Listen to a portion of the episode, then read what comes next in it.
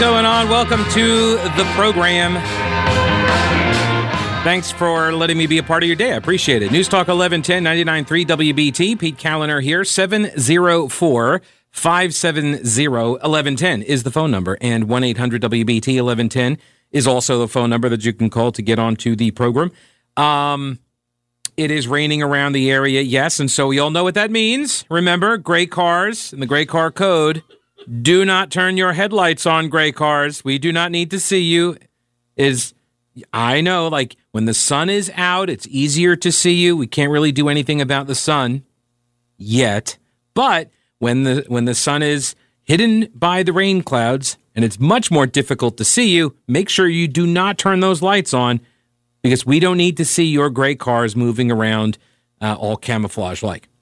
I mean, it just we like to live dangerously. Gray car code and all, you know. Alrighty. Um. Oh, also, uh, if my commute in today's any indication, um, when it rains, I guess I've been removed from Charlotte traffic for a little while.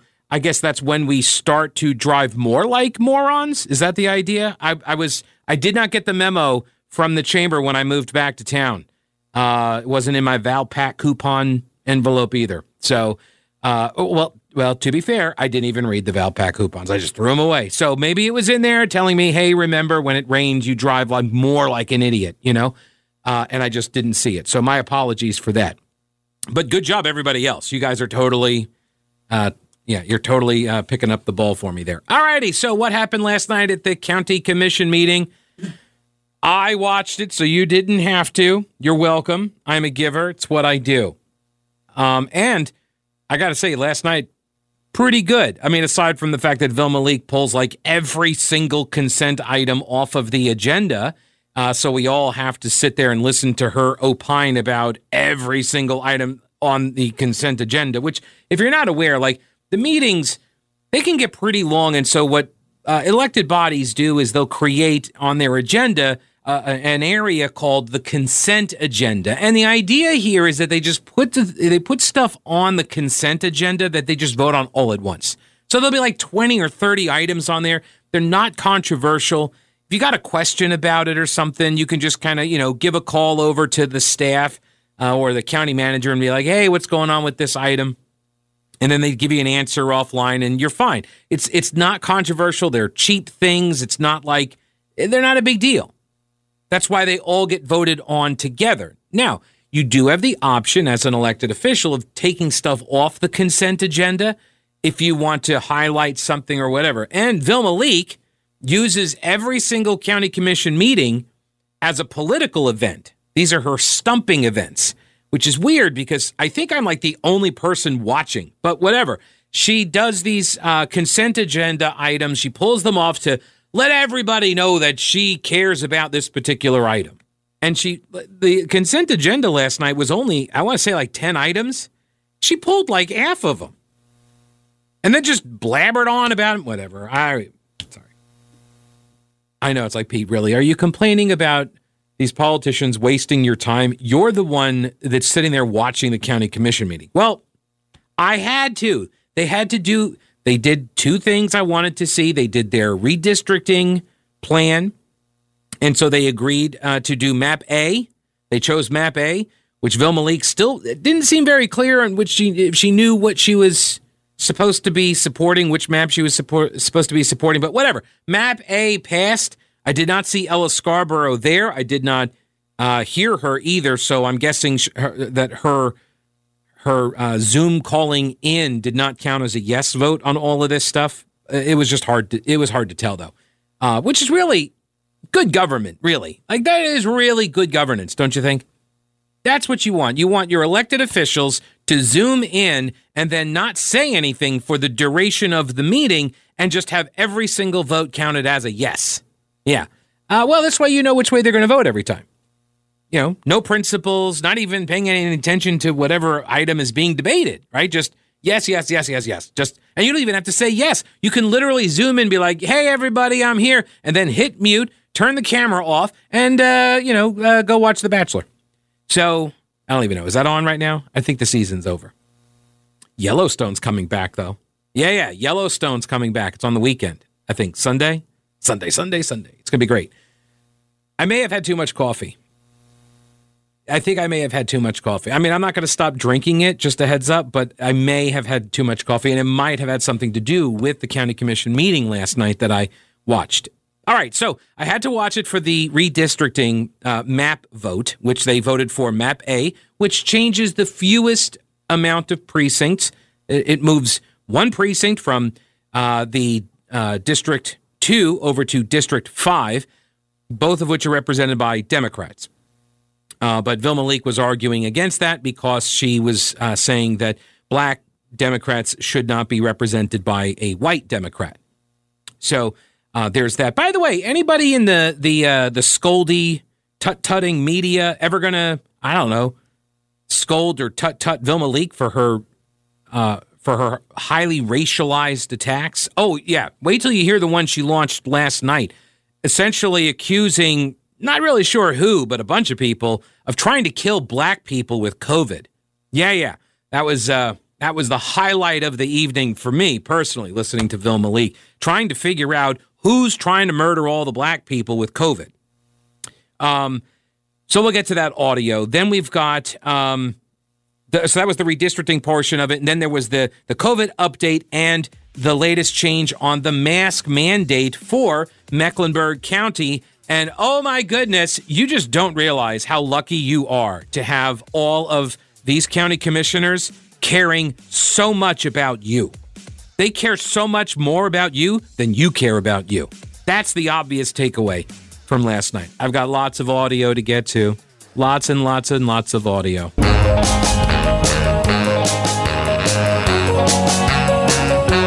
Oh, yeah, we also have the stuff on the. Uh, vaccine mandates and the OSHA fining that's going to be occurring. Yeah, it's in the Pelosi budget.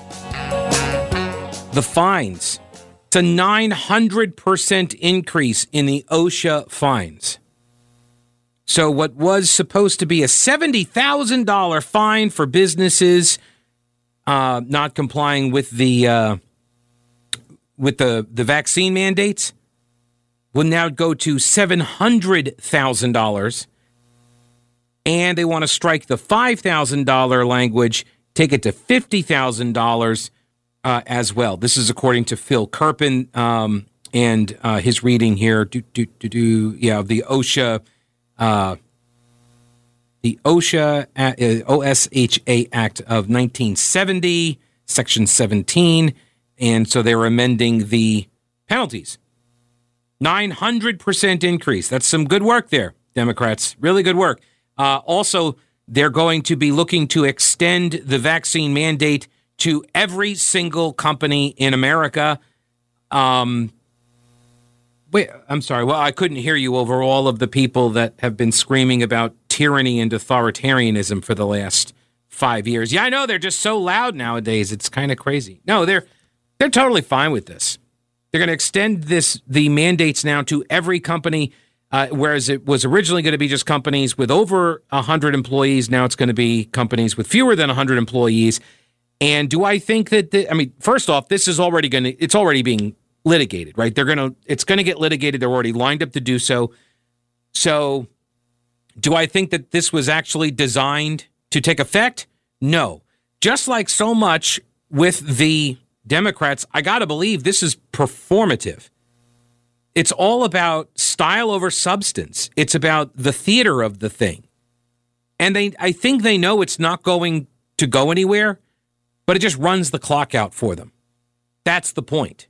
They get to beat up on Republicans who are trying to kill you by opposing our mandates, right? That's the political juice that they're going to get from this squeeze.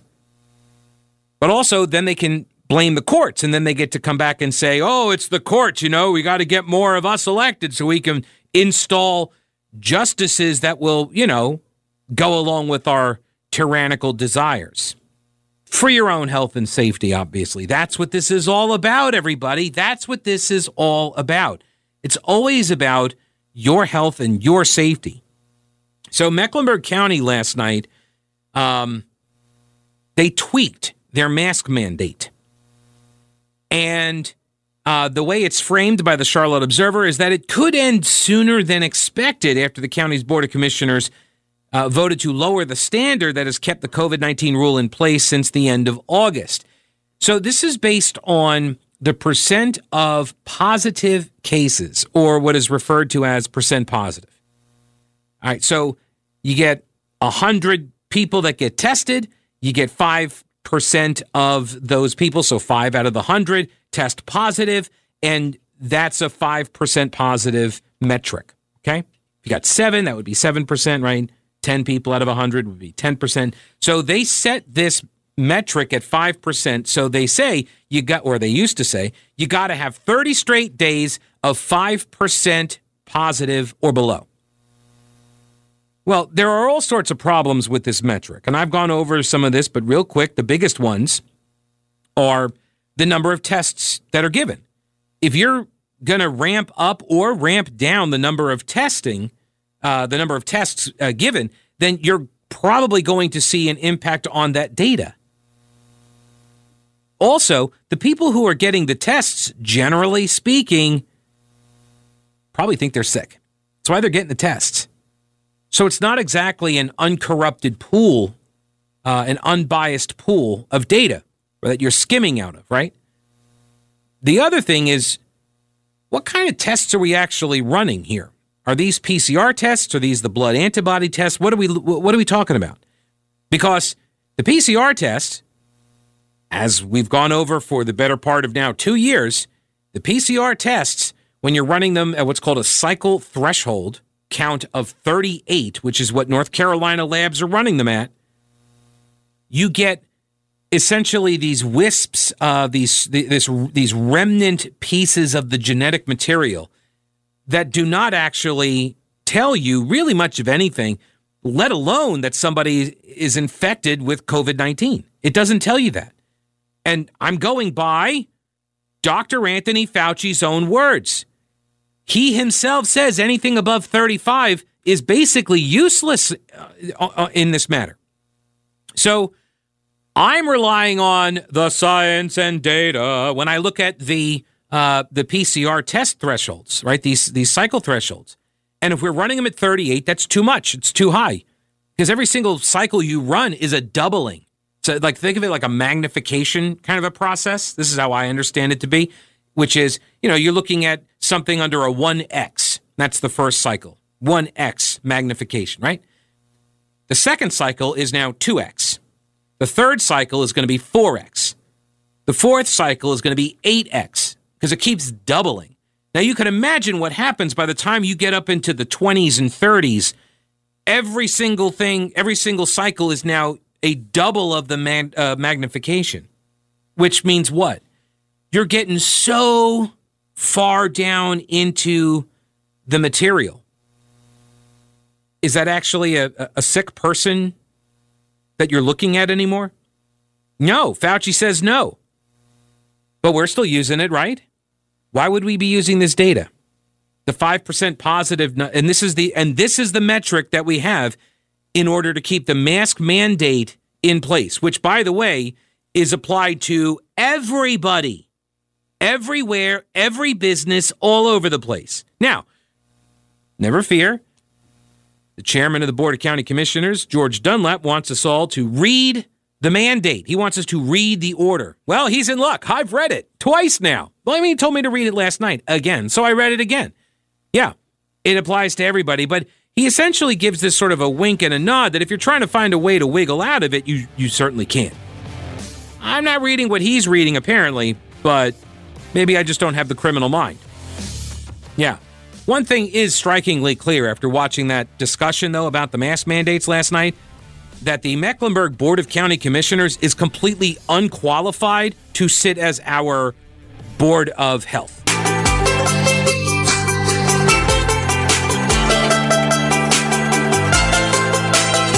News Talk 1110 993 WBT 704 570 1110 1 800 WBT 1110. You can also email Pete at the Pete Kaliner Show. Hit me up on the Twitter machine at Pete Kaliner, which is what Ray did where he says, Pete, if the science and data has started to show that the vaccinated, quote unquote vaccinated, can catch and spread the virus at nearly the same rate. How could a mandate be logical? Well, uh, the simple answer to that, Ray, is uh, shut up. Just stop asking these types of questions. In August, the. no, of course not. Look, when the vaccines, I've said this before, when the vaccines were first developed, I was all about herd immunity. That's the way we get through it. You get enough people that uh, either catch COVID and survive or get vaccinated against it, and that's the way forward.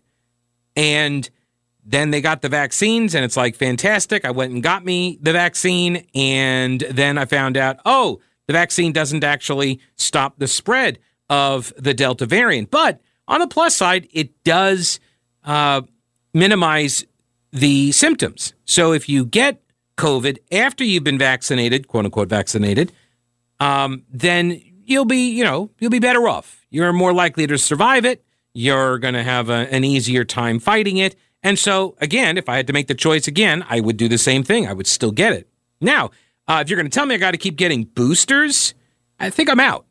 I think I'm out because I'm not I'm not cool with the idea of injecting this stuff into my body like twice a year in order to stave off this uh, this this disease. Like seriously, I, I I'm not. Yeah, I'm not on board with that.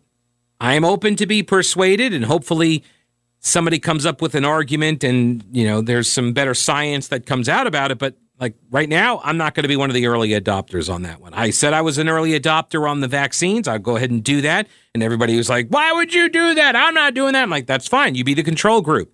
Like, I'm not going to argue. I'm not going to try to force you to get the, the shot. I did. And so we'll see what happens. Right. And I'm fine aside from the, you know, third eyeball in the back of my head. Everything's going well. So, um, yeah, we'll just different approaches, different risk assessments, and all of that. But when you get there are some people look this is one of the things i learned in life a long time ago that when uh, people get to blow a whistle sometimes depending on their personality but it's more often the case than not that when they get that whistle man do they love to blow it. They really do. They love to blow the whistle. They love being in charge. They love to have influence and control over other people and by the way you can really identify a lot of these people in politics and media because that's kind of the jam. That's kind of the benefit of the job. That's why people do that. I mean, have you ever met a politician who got into it so they couldn't help people? Right? They all say they get into it to help people. They all say that they're into they they they, they want to serve the public, right? They want to set society on a course. So you're automatically predisposed to a certain sort of way of thinking. And that kind of profession would attract people who are addicted to or drawn to power. Of course. And so I know this is hard to hear for a lot of these county commissioners, but yes, you should be viewed with suspicion. You should be because you've asked for the job. that's just the way it goes. I'm sorry, but that's just the way it goes.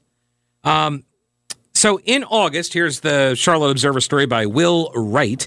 In August, the county put the mask requirement in place as the Delta variant caused a spike in COVID 19 cases and hospitalizations. And then the county said it would lift the mandate if the average rate of positive COVID 19 cases locally reached 5% and then stayed there for a full month. Now, the problem with this metric, I will tell you, is that you could go 29 days straight at 0% right? You could have not a single case of COVID 19 for 29 straight days. And then, boom, one pocket erupts and you go 5.1% or 5% positivity. And now we're, uh, we're back. Uh, uh, uh we got to reset the clock, got to count another 30 days. It's kind of a stupid metric. That's the point. It's kind of a stupid metric. So they changed it. So now it doesn't necessarily mean the mask mandate is going to end sooner rather than later. Um, but now it'll uh, it, it, it's only got to hit five percent for a week. Okay, the mandate requires people to wear masks in most indoor public settings, including at religious institutions. Do, do, do, And then this was helpful, I thought, uh, that Mr. Wright, the journalist, uh, points out that along the positivity along with the positivity rate, the number of COVID 19 cases has also been on a steady decline. The seven day average of new daily cases dropped to less than 170 this week. Uh, that is down by about half, a little bit more than half. Um, 61% of Mecklenburg County residents have had at least one shot, 57% are fully vaccinated. Okay, so let's get to the audio. Here is the County Commissioner Mark Jerrell out of District 4. There appears to be, you have a slide on there that shows our current vaccination rate for the community. Seems to be a correlation between that and the positivity rate that we're that we're seeing as it's decreasing. Okay. Is it? Have you guys done an analysis? Is it a pretty strong correlation, or is it? Um, we haven't done a specific analysis, but we do think that that obviously is having an impact. Um, but we also believe that the the and and I recognize that not everyone's wearing masks in public right now, but I think the mask wearing is making a difference as well. Um, All right, let me just stop for a second. He asks, this is Mark Jerrell asking the health director, Gibbie Harris, have you done any kind of analysis that shows a correlation between the increase in vaccination rates and masks? These, you know, these protocols, these measures that local government has mandated, has put into place, are you noticing any correlation between these things and the cases dropping now? And her response is, we haven't done a specific analysis, but we think it's having an impact.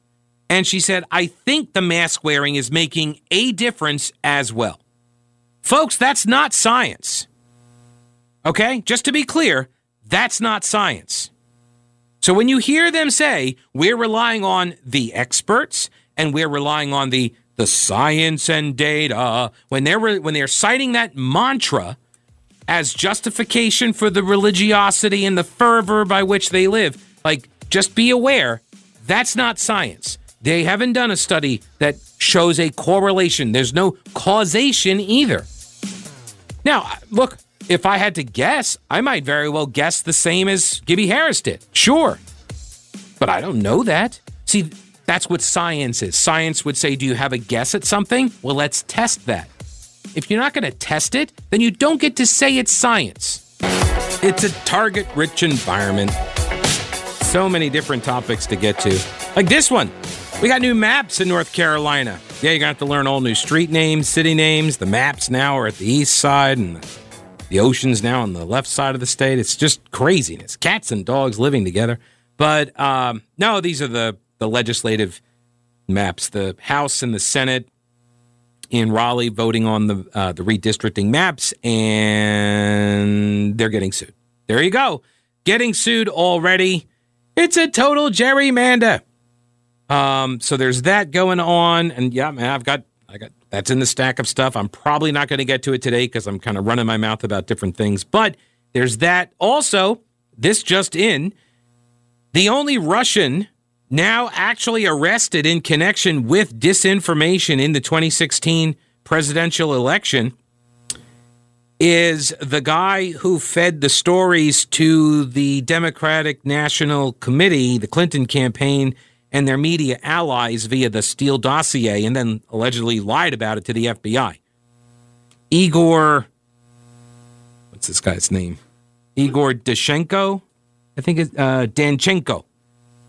Igor Danchenko. I don't know why I'm saying it like that. It's uh yeah, he's I think he's Russian. And he stated falsely during the interviews that in or about late July 2016 he received an anonymous phone call from an individual who Danchenko believed to be a particular US citizen and who was then president of the Russian American Chamber of Commerce. Not identified, but that should be pretty easy to identify the person. Danchenko also falsely stated that during this phone call that the person he believed to be the chamber president informed him in part about information the company reports later described as demonstrating a well-developed conspiracy of cooperation between the Trump campaign and the Russian officials. Um, oh, yeah, he received the info from a Democratic PR executive that he then passed along to Christopher Steele. He then withheld that information from the FBI. He also lied about receiving a phone call from Sergei Millian. Oh, also, um, Danchenko apparently was introduced to Christopher Steele by Fiona Hill. Oh my goodness, it just gets better and better. I recognize that people who don't listen to talk radio have no idea who all of these people are, you know? People who do listen to talk radio, this is not going to surprise any of us. So, uh, but there's that going on uh, as well. Um, oh, we've got an amicus brief as well that's been filed in the case where the Democrats are trying to disenfranchise millions of North Carolina voters by having uh, judges thrown out of a case, saying they can't they can't uh, preside over the case, thereby assuring Democrats' preferred outcome. That that case being the voter ID law that we all passed by a landslide. And so Democrats don't like that. They don't want that to be the law. And so they're trying to disenfranchise everybody. Uh, so there's that going on too. But back to the mask mandate and the audio from last night's county commission meeting because, uh, by golly, I had to sit through it and uh, I'm not going to let all this good audio go to waste. So, Mark Jerrell, county commissioner, uh, asks if there's any kind of correlation between vaccination rates or mask mandates or anything else and the decline in the uh, the number of cases that we're seeing in Mecklenburg County, but also in North Carolina. And by the way, this is happening all over the Southeast. Which, okay, so real quick, there was this tweet that Charles Blow just sent out.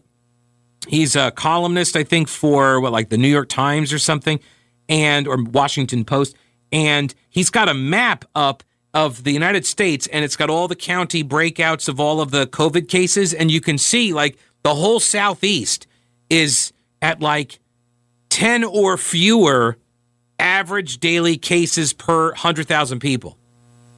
Okay? And then you've got the Northeast all along the Canadian border and then all the way through middle America and west to California. And that's all like turning like dark red and everything. And he's like, I am mystified by how these southern states have such low rates of COVID when many of their governors haven't followed CDC guidance. Somebody please explain this to me. oh, and of course, the people in his mentions, they're all like, it's because they're killing everybody. They're all dead. Everyone's dead in the Southeast. That's why. Yeah. Uh, or uh, it's a simple explanation. Viruses are going to virus. It's what they do. Look, I was just as hopeful as everybody else about the vaccine, and like I said, I'll still take it. If it's a therapeutic, it's like if you, it's a, to me, it's a therapeutic. It's it's just like any other course of treatment that they're now like the monoclonal antibodies, which, uh, by the way, also experimental, right? So all of the people that are like, I'm not taking that shot, it's experimental. Yeah, well, so are the monoclonal antibodies. Um, and you know, if you want to take these other drugs like the ivermectin and the hydroxychloroquine, you got doctors that'll prescribe it for you. Um, go for it. I am of the opinion we are practicing battlefield medicine. I have this has been my consistent position from the very beginning of this pandemic. I say try it all and let people decide what they want to try and I will rely on the wisdom of the masses. I will. And hopefully, we get enough data out of uh, you know, uh, the people making these decisions and like, oh, wow, look at all the people. They didn't get vaccinated. This is why I said one of the most important metrics to me is how many people are in the ICU that are unvaccinated. Because if 96% of the people in the ICUs on ventilators that are dying are unvaccinated. To me, that's a pretty strong correlation. That's just me. That if you not get like if you're not getting the shot and you end up getting COVID, chances might be better that you're going to end up in ICU and you're going to be on a ventilator. That's not the case for everybody. It may not be the case for you. You have an immune system, right? So you make your own decisions, you make your own risk assessments. However, to me, that's an important metric. And that's where it is, by the way. It's about 96%. That according to the local hospitals. And that's those are the ones that I'm I'm listening to because that's where I live. This is my local jurisdiction. So that's an important metric. Now, the 5% positive metric that they're using to keep everybody masked up, yeah, no, that's to me, that's not an important metric. Sorry, it's just not. Also, though, the masks, yeah, I'm kind of over them too. That's what the science says. They're only like 10% effective. Those are the cloth ones, and that's if you wear them properly, which let's be clear, nobody freaking does, right? All right, more audio from the county commission meeting up next.